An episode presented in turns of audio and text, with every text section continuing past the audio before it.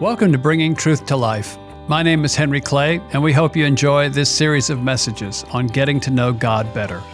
Last week we began our series on growing in knowing Him, and we looked, we talked about the great Presbyterian Westminster answer what's the chief end of man? It's to glorify God and enjoy Him forever. And we talked about how that actually is more of a statement of the goal rather than the process.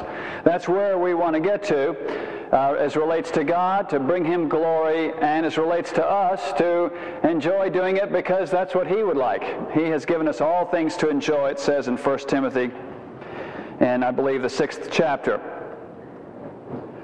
But what does it take to glorify God, and how are you doing?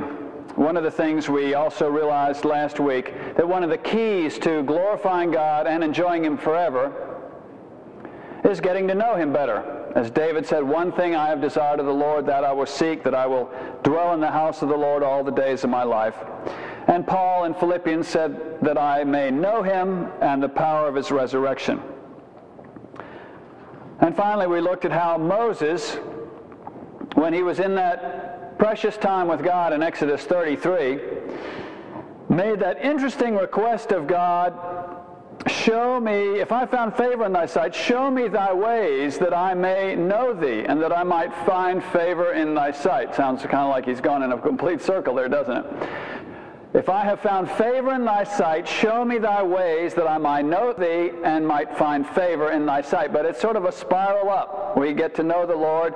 He grants us his favor. We get to know him better. And uh, then knowing Him better, we also can be more pleasing to Him as we walk according to that new knowledge. And we talked about how one of the ways we can get to know an invisible God, you can't see Him, feel Him, you can't hear Him in the way we hear one another normally, smell Him, taste Him, Although it says taste and see that the Lord is good, but it's meaning more in a figurative sense. So the question is, well, how do you get to know somebody like that? You certainly wouldn't have wanted a girlfriend like that. Intangible, invisible. I mean, you know, what good is that? So some people think, well, what good is a God like that? Well, that's just how God is, and yet He is more real than you, you and I are. It's not because He's less real, He's more real. He's just outside of our normal sphere of existence. And so the question, how can we get to know this invisible God? And what Moses says is, he says, I think I figured it out, how we can get to know God better. You've never seen the wind, and yet you've gotten to know the wind because you've gotten to know the ways of the wind. The wind starts blowing, and if you're raking, you think, I bet I might as well quit raking. Why? You know the ways of the wind, and if you rake, the wind's going to come along in gusts and blow it all back. So you wait to rake because you've learned about the invisible wind by the visible effects of the wind. And so as we get to know the ways of God, we get to know God. And we talked about how you can either look at a bush, let's just say this is a bush, and you can look at the individual leaves on everything, or you can look at bushes lined up and you say, oh, okay, that's, a, that's sort of a hedge. Or you can go up in the air and look down at all of these hedges and realize, hey, that spells out something. It says, I love you in the hedges. Now, you wouldn't have seen that just looking at each individual bush. But as you get up and look at the whole thing, you realize, hey, it says something. And a lot of times we've looked at all of these bushes in the Bible. God did this, then he did this, and we see the hedge as far as, well, they came out of Egypt and then they were in the wilderness. We kind of line those things up. But another step further is to say, Lord, show me your ways. What are the things that manifest themselves in these instances? But it's really over and above all of it. And if I understand that, I'll understand you better. I'll have a better idea of what it is you're doing in my life and we'll get along better. Now, it won't be so difficult. Not understanding what you are doing, not understanding who you are, what your intentions are. And we ended up by looking at the book of Habakkuk. If you'd like to open up to Habakkuk, that's about two thirds of the way through your Bible, close to the end, close to Matthew, but not quite to Matthew. Habakkuk, Zephaniah, and we looked at how the prophet had said, are doing so badly. Our nation is falling to pieces morally. Do something, God. And God says, Oh, I, I've already been doing something. I'm raising up the Babylonians. and uh, they're going to come in and wipe you out. We're going to fix this injustice once and for all. And, so, and the prophet says, Well, that's not exactly what I had in mind. I just wanted you to make the bad men good. And he says, Well, we've already tried that. We're going to, we got a bigger stick now. We found somebody even worse than you, and they're going to come finish the job. Isn't it interesting? God starts with the smaller means of trying to get our attention and trying to, first, He'll just influence us by giving us the scripture, or by, if we won't read the scripture, He'll bring someone in our life that say, no, that's not good. If we won't listen to that, He keeps getting a bigger stick. You, you know, and you won't listen to that. He says, well, we'll try a bigger stick. I says, he says, I, I can keep going. He says, but it's, uh, it's wonderful to learn to respond at the, fir- at the beginning when he's just speaking to you and doesn't need to do something bigger to get your attention. Now, you've done the same thing with your children. It's not that you're trying to be mean. You're just trying to get results. You're trying to guide them in the good way. And first you say, well, well, honey, pick up your clothes. Well, the clothes are continuing to grow like rabbits on the floor. So now you raise your voice a little bit. You know, you've done this also with ones that you're trying to guide in the good way. It has nothing to do with being mean. It has to do with being a good leader and finding what will be effective in the life of that little one that you're trying to help. And God does the same. Now, by the end of Habakkuk, Habakkuk realizes this, I thought we had problems, injustice and unrighteousness and bribes, but now there's this storm cloud brooding of God is sending this judgment on us. And I realize our situation is even worse than what I thought. And he's very sober there in chapter 3 of Habakkuk. And it says, the beginning of chapter 3, if you'd like to look at that, a prayer of Habakkuk the prophet on a 12 string guitar. Actually, it says a Shigionoth. But since it's anyone's guess what a Shigionoth is, it says, Lord, I have heard of your fame. I stand in awe of your deeds. Verse 2, O Lord, renew them in our day. In our time, make them known. In wrath, remember mercy. So he's praying here. And then we get into this section that I. Now, the first time I read that, I was uh, sort of like, huh? I, I, I wasn't sure uh, what it was talking about. And we want to look at that a little bit tonight. But it says, God came from Teman. Now, maybe this is something you've always been wondering about. Where is God from? Well, there you have it. He's from Teman. I'm from Savannah, you know. Where are you from? The Holy One from Mount Paran, another geographical reference.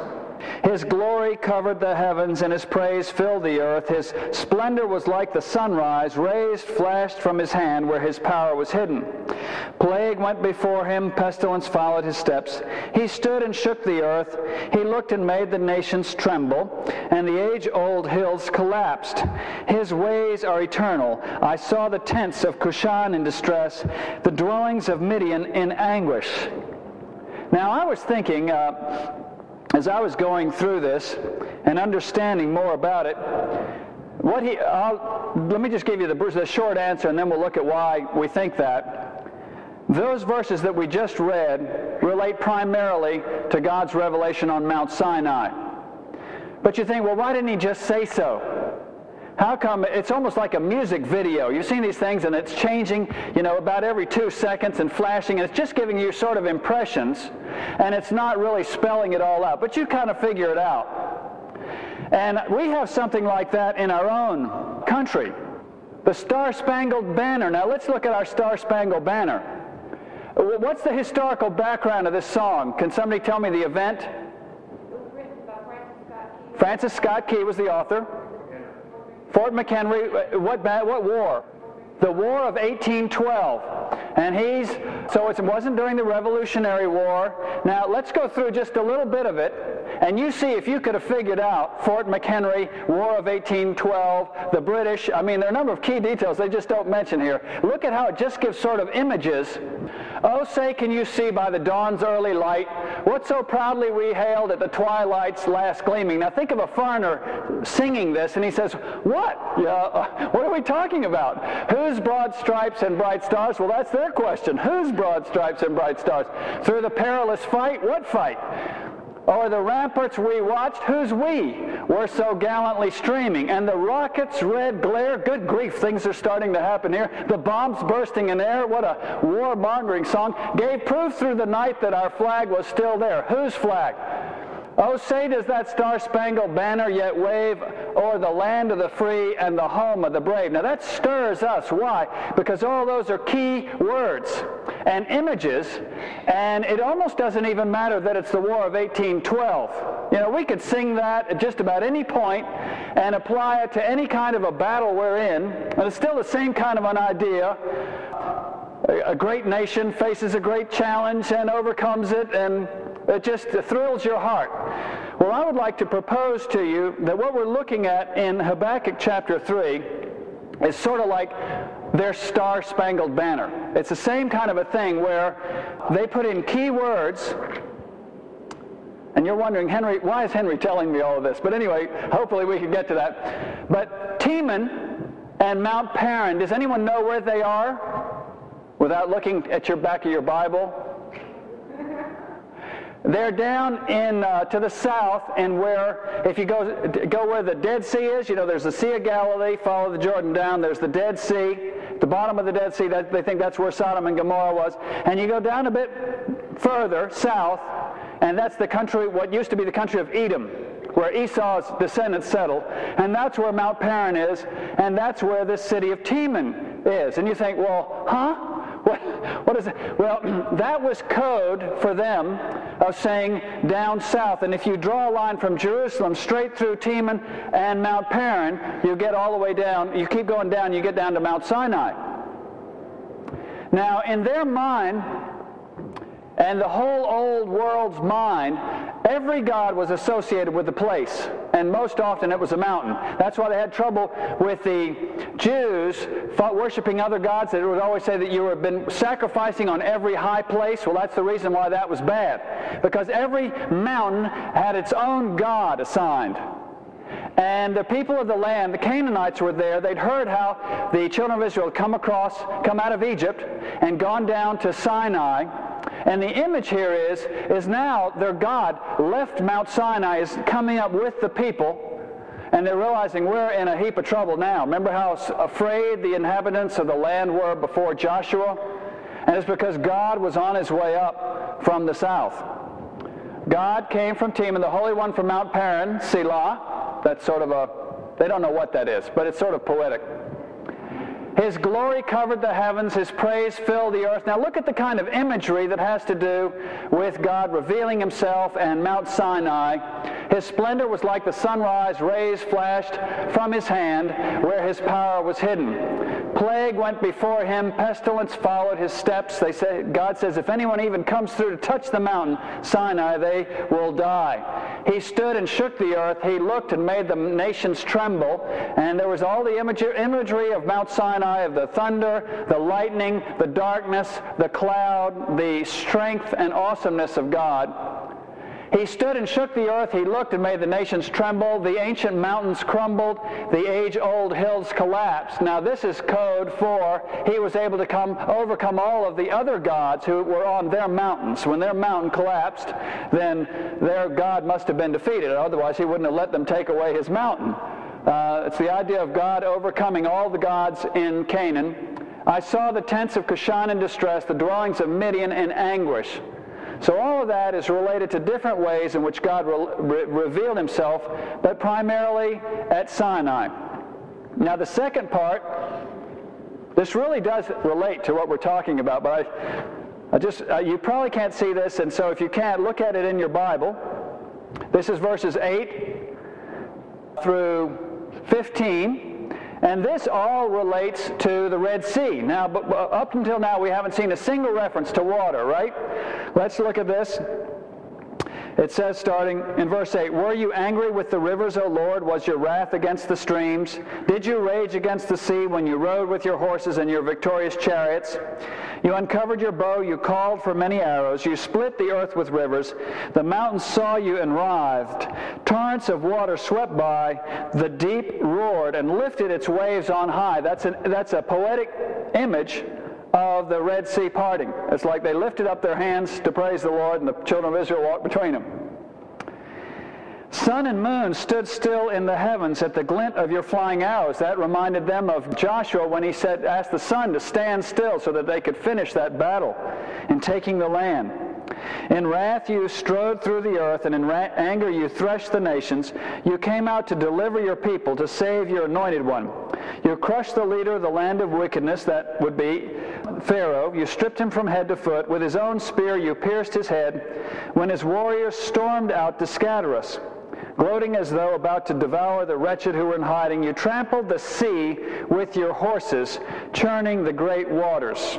Now, if you're writing things down, uh, because some of you are more into Bible study than others, I'm going to throw you out a few uh, verses to jot down to look up on your own, because this is not just a guess that that is what these things refer to. These are based on previous scriptures that do the same thing. And so for the first section we looked at, Sinai, uh, the verses 3 through 8, write down this. Deuteronomy 33, verse 2. Deuteronomy 33, verse 2. That has to, that's a, a verse where you see that when it talks about Mount Paran, it's talking about Sinai. And Psalm 18, 7 through 14. Now, Deuteronomy was written a thousand years before Habakkuk. And the second one, Psalm 18, 17 through 14 was written 500 years before Habakkuk. And so he's basically guiding his hymn or song or prayer here according to things that have already been written. Like if somebody wrote a new patriotic hymn but did it kind of like the Star Spangled Banner, that would be sort of. But that just shows you that there's a precedent here. And for the Red Sea, Exodus 15 is a, uh, talks about the horse and rider he is cast into the sea. And a lot of this imagery about the Red Sea opening you see there in Exodus 15. And then in Psalm 18, Psalm 18, 15 through 19. Psalm 18, 15 through 19. And you can uh, take a look at that and you realize, well, this sounds just like that. And you realize, well, this was Habakkuk's Bible at the time, and that's why he's writing it this way uh, a good artist and a good poet are subtle. They don't just come out and say, well, this is it. They throw you a little clue here, a little shading here, put in a little mood music over here, because they know when all those things come together in the mind of people that have this kind of a history and background, they're going to say, oh, wow, that's just so subtle, so beautiful.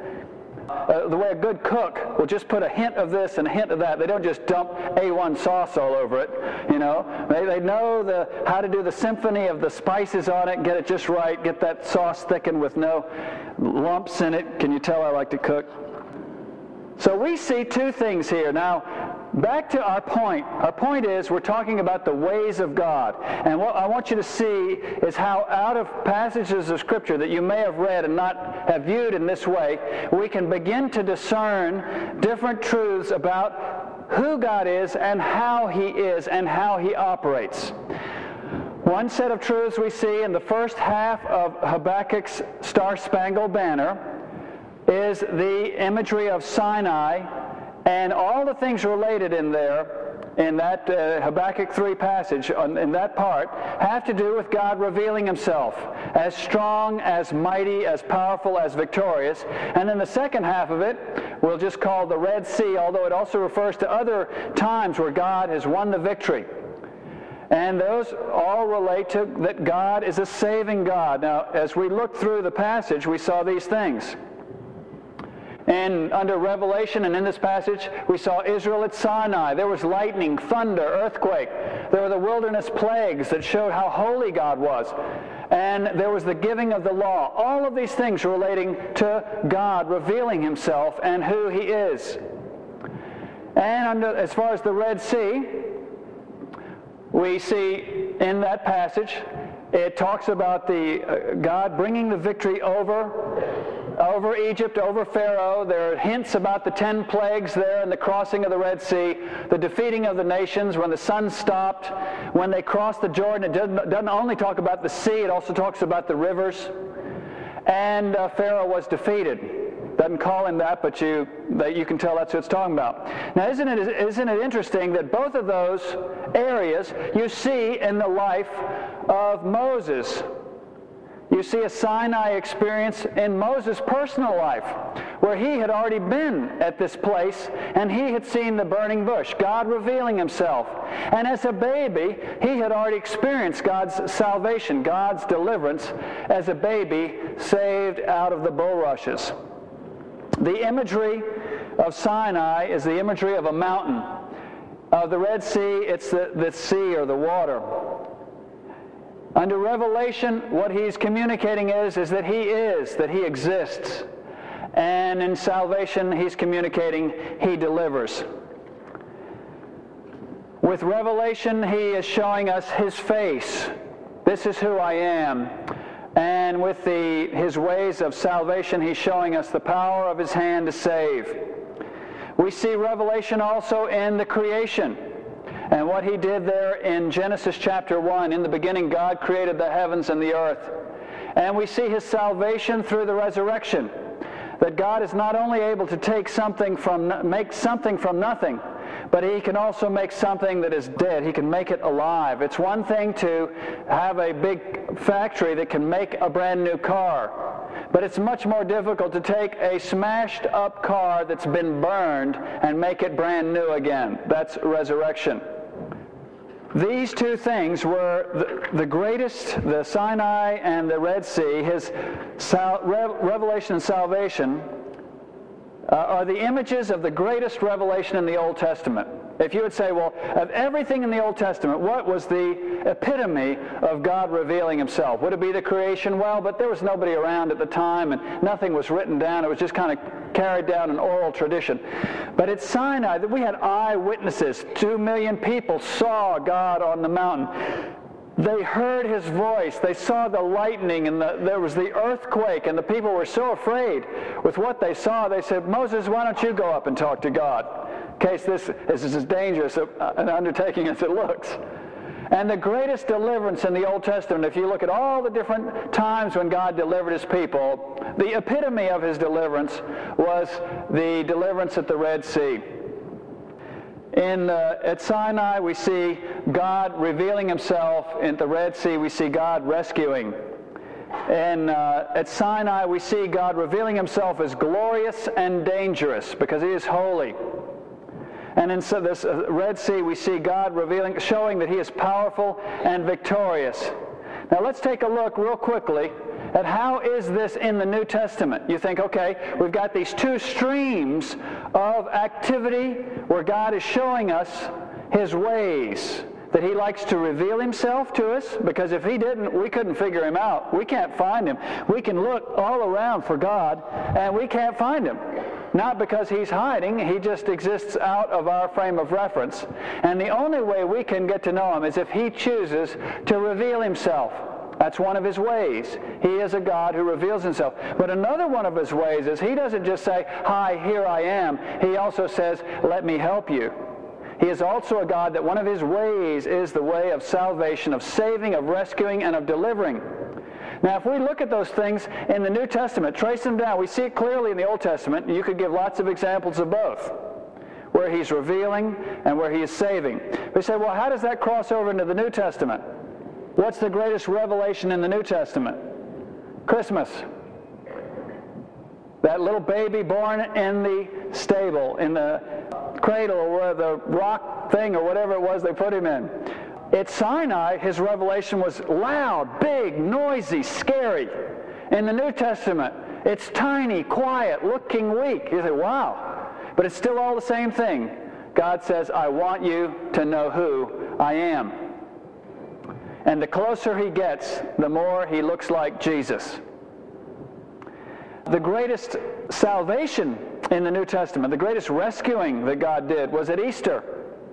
Now, in the Old Testament, again, it was big, it was noisy. God was the clear winner on this. In the New Testament, God's great salvation was his little son nailed to a piece of wood and dying, and it looked like a defeat. God really changed his, his tactics, and yet his aim was the same revelation and salvation. One in Bethlehem, his revelation of the incarnation, and the other at Golgotha, where he won the atonement and the greatest victory. See, it was it looked like a very big victory to cross through the Red Sea and be saved from Pharaoh and the Egyptians. But they would still die in their sins and go to hell. The biggest victory ever won was won on the cross at Golgotha through the atonement.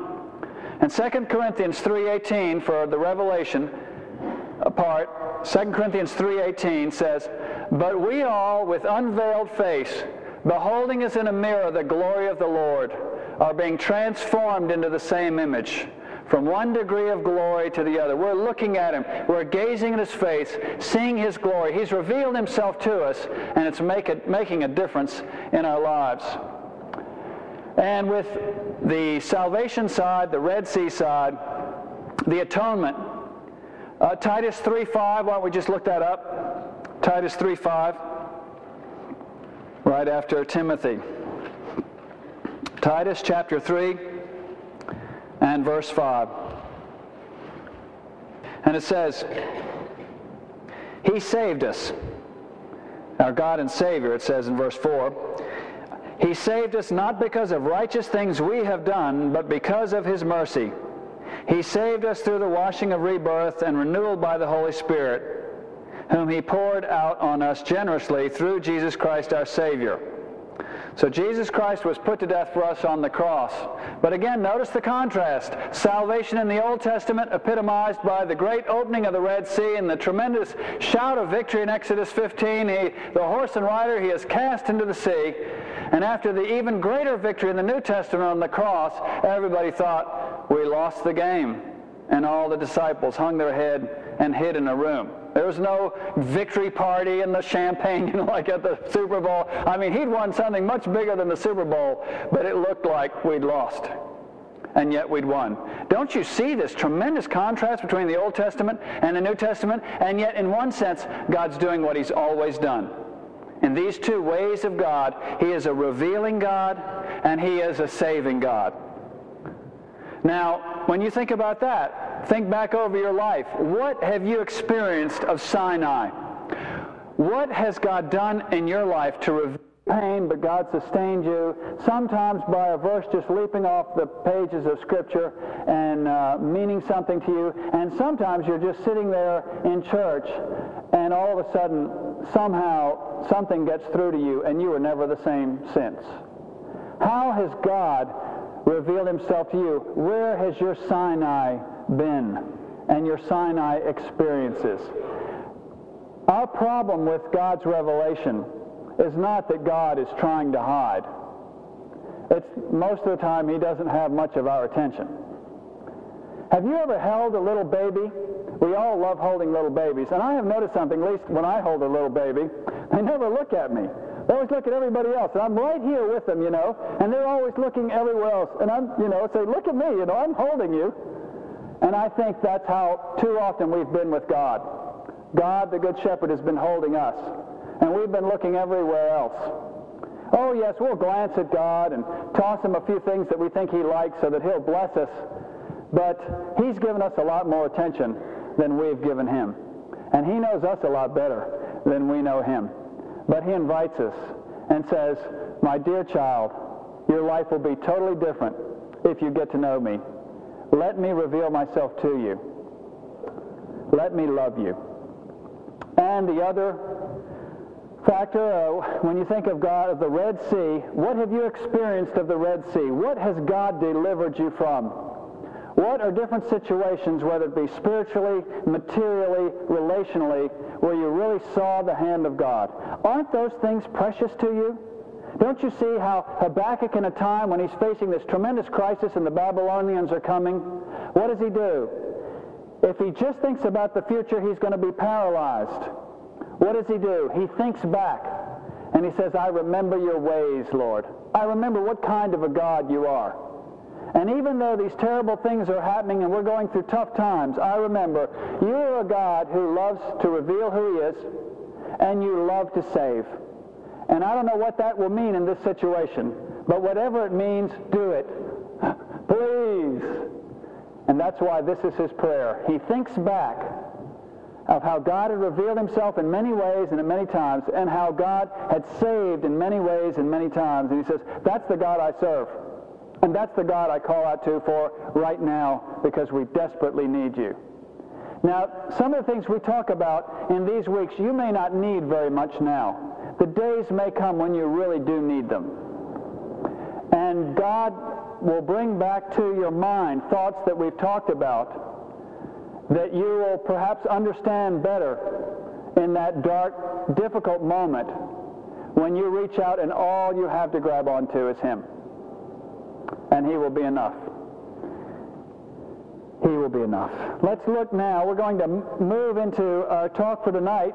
That was the end of last week. But we want to take now just this one area of his salvation. This is one of his ways. This is one of the things that this is his modus operandi. That if we begin to piece together not just one incident, but the different ways that he goes about saving people and rescuing people, we'll begin to understand, oh, okay, I, I think I'm beginning to get an idea of how he is.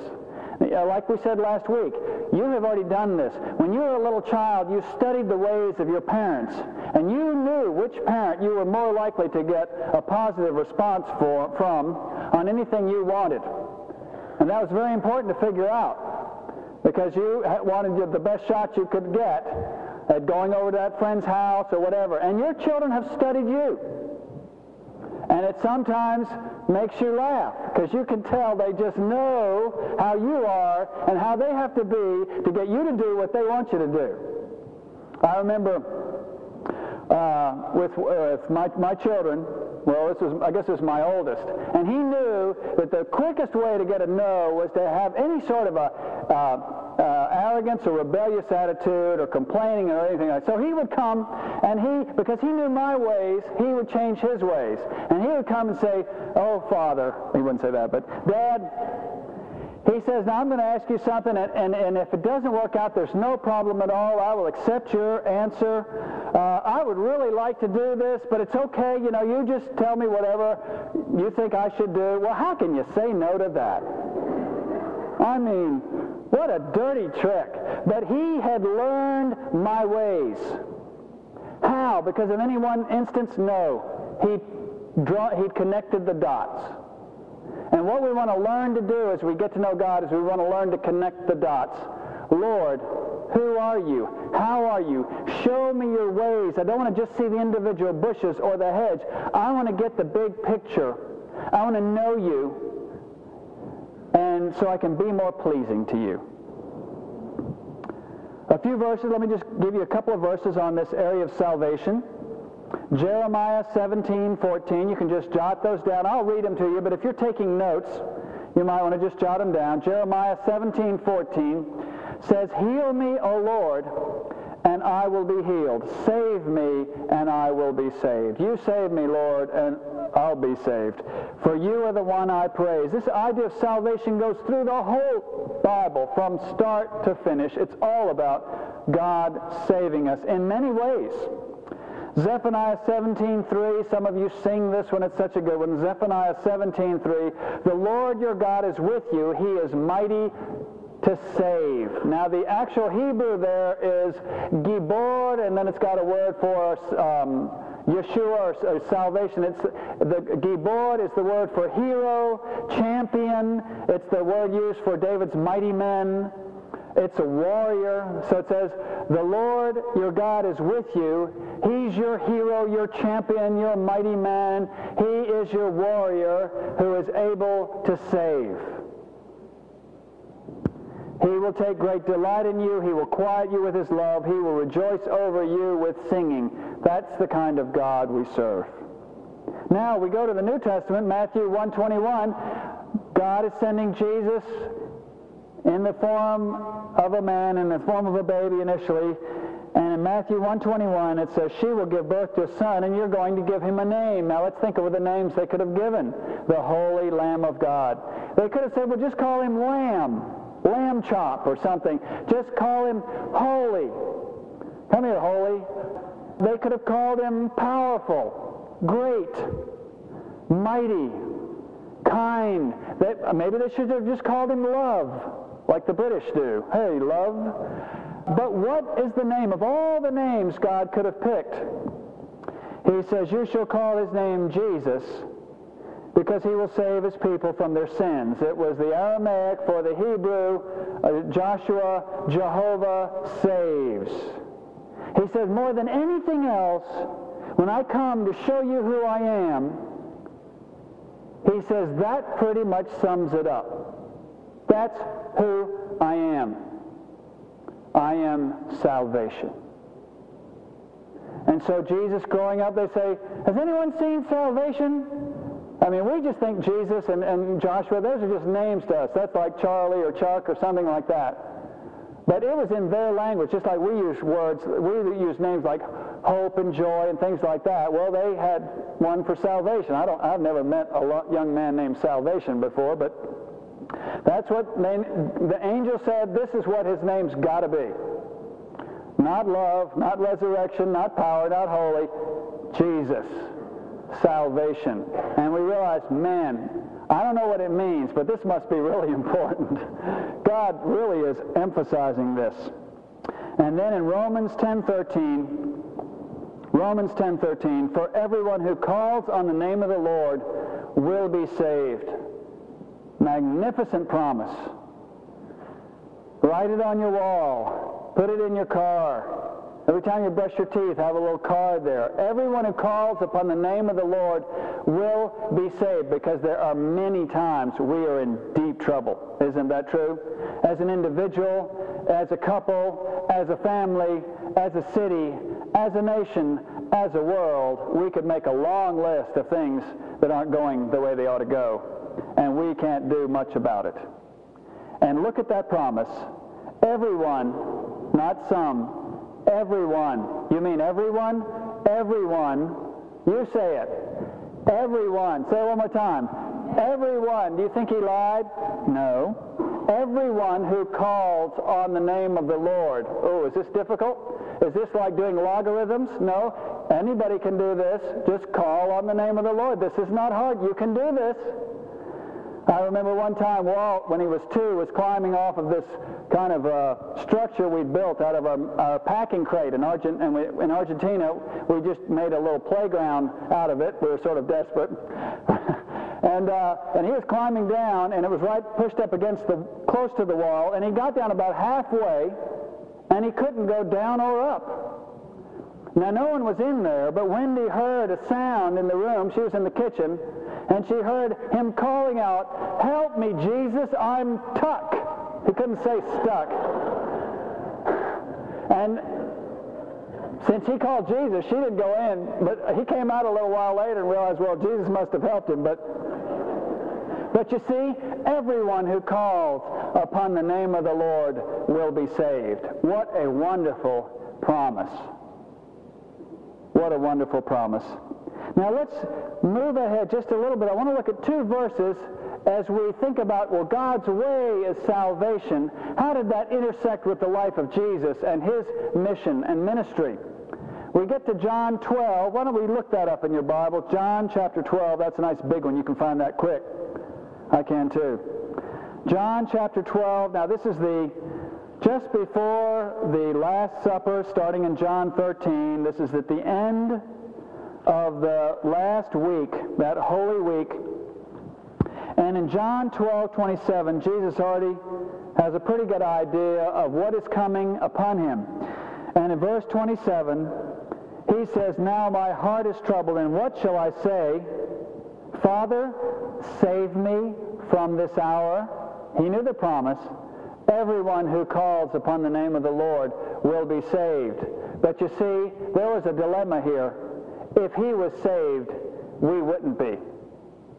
And he says, well, what shall I say? I, I don't want to go through this. What shall I say? Father, save me from this hour? No. It was for this very reason I came to this hour. He said, I came to this hour not to be saved, so that they could. So what how does he phrase his prayer then? He's not going to pray, Father, save me. What does he say? Father, glorify thy name. Well, that sounds really good, doesn't it? But the way the Father was going to glorify his name was to have his little boy beat up, bloodied, dragged around, spit upon, and nailed to a cross to hang there like a piece of meat for a number of hours and be jeered at and mocked and forsaken and die.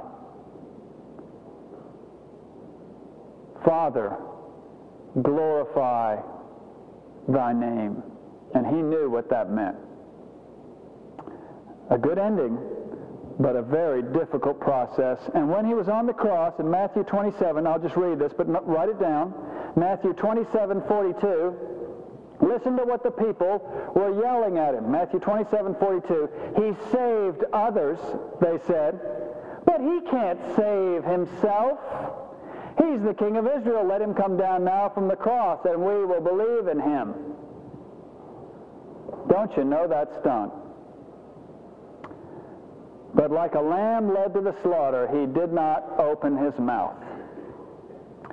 And that shows us how much of a Savior God is. Because no matter what it cost, he was willing to pay it that he might save us, even if it meant not saving his own son. He is a God of salvation. Now, when we think of God saving us, we tend to just think of that moment of conversion where you were born again, where you asked Christ into your life, where you, are, oh yes, I know all about that. Are you saved? Yes, I'm saved. Salvation is a much huger concept than that. That's just one aspect of it. And if you had any idea how many times that God had saved you every day, there are a lot of things he doesn't trouble us with the details. He has his angels, his messengers of flaming fire. There are thousands of accidents you could have gotten into that you didn't. Millions of diseases you could have gotten, and he headed off at the pass. So many different heartaches and things that could have happened that Satan would have loved to have done. God protecting you quietly, silently, and not even not even have, ever having it come to the light. We'll find out later. And we'll look at each day and we'll realize, man, every day we kept you really busy, Lord. Look at all of these things. Wow, look at that. Uh, right around the corner, and I didn't even realize. Look at this thing, that thing. All I realized was the few things that you did in your perfect love allow that were eventually for good. And I was so bummed out about those things. And I thought, this is so ridiculous what Henry's talking about. He's the saving God. I can name you a hundred things where, to me, he failed me. He let me down. There's so many things he hasn't told you that he has saved you from. We only know the tip of the iceberg. We'll find out about the other 99% in heaven someday. Now, obviously, our idea of salvation is sometimes different from his idea of salvation. You might tell your children, uh, Daddy's just here to help you. Well, then why are you holding that rod? that doesn't look like help to me. I would rather you offer me a nice peanut butter and jelly sandwich with chocolate pie. And you're coming to talk to me sternly and give me a spanking. That doesn't look like help to me. Oh, but it is, dear child. This is the vaccine against prison. a tiny little bit of pain and maybe you'll learn to respect authority, and it's going to come in handy because your boss someday is going to be much worse than me. But our idea of salvation often differs from his. Look at the salvation Habakkuk was praying for. Lord, our situation, our country is falling apart. Immorality, uh, vice, and greed. Save us. And God says, okay, I'll save you. Babylonians, it's time. Come in and wipe them out. Says, that's not saving us. He says, well, it is. Uh, eventually you'll see. You won't, but uh, it will be seen that that finally cured the people of God from idolatry. Never again after the fall of Jerusalem, the 70 years in captivity, never again for 2,500 years have the Jews had a problem with the uh, idolatry they had a problem with before. It was a big spanking, but it worked. They have been staunchly monotheistic now for 2,500 years. God knew what he was doing. It was not just a punishment, it was a corrective action. And there are times when you will have a sickness that is so severe, you think that doctor is trying to kill you because of the type of treatment that it will take to treat what you've got. But you have to trust that doctor and you can always sue him afterwards if it doesn't. No, I'm just saying. Don't sue doctors. They're doing the best they can. The disciples wanted the, wanted the kingdom of God to come. Is it at this time you're going to restore the kingdom? And Jesus ended up going to the cross. He says, well, we missed, missed him on that one. I, what, what happened? Paul had that thorn in the flesh, and he would have thought salvation was take the thorn out, and God says, salvation for you is leaving the thorn in, because the alternative is worse you'll be too proud. In Hebrews 11, it says, By faith they conquered kingdoms, shut the mouths of lions. That's the kind of victory I want. That's the kind of salvation I want. And he says, Well, also there were those that were beaten and sawn in two, and they also got the victory. He says, I don't like that kind of victory. You know, I, was, I kind of like the kind where they close, close the mouths of the lions and things like that. He says it's all victory because of what God is doing. As we close, there are different ways that you might apply this. I want to mention, write down Exodus 14, because that's what we're going to look at next week. And it's really going to be good, believe me. but for tonight, as we close on this concept of the Lord's ways of salvation, it could be that this intersects with you tonight just because of your need to know the Lord, to ask Him into your heart, to become a Christian to let him begin to save you from yourself. It might be intersecting with you because you have inner giants and you have a tremendous inner struggle going on. Your outside world has problems, but your biggest problem is that thing that's going on inside of you of fear, lust, insecurity, of a particular addictive thought or behavior. And you're thinking, what can I do? And you've tried and you've prayed, keep calling out. The Bible says everyone who calls upon the name of the Lord will be saved. Claim that till the day you die, God will give me the victory.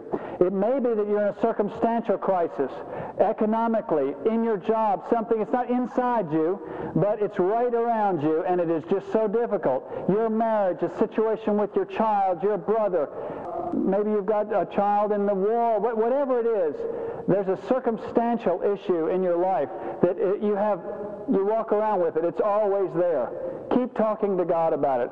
Remind God, Lord, you are a God of salvation. And you said, everyone who calls upon the name of the Lord will be saved. Save me. Or finally, we will all need this one day when we are facing death, that little dip in the road on our way to glory because that is our biggest, has been our biggest foe, our biggest dread. And he says, I want you to know I came to save you. And that includes in those final exams to give you the strength to go right up to that moment and to pass through that little dip, and then it'll all be done. It's like when you go in for certain treatments and you're, th- you're really dreading this because it's a, it's a rough treatment. They say, no problem, breathe in the gas, you'll wake up, you'll be fine. And sure enough, and someday, I think, that last moment will be like that for those that have learned to take his hand, walk with him, and trust him. Let's close with a word of prayer. We bless you, Lord. God of revelation, God of salvation, teach us to know your ways, teach us to trust you, to love you, to admire you, to be more like you. In Jesus' name, amen. Thanks for joining us on Bringing Truth to Life. If you like our content, please subscribe and give us a review. This helps more people find our podcast.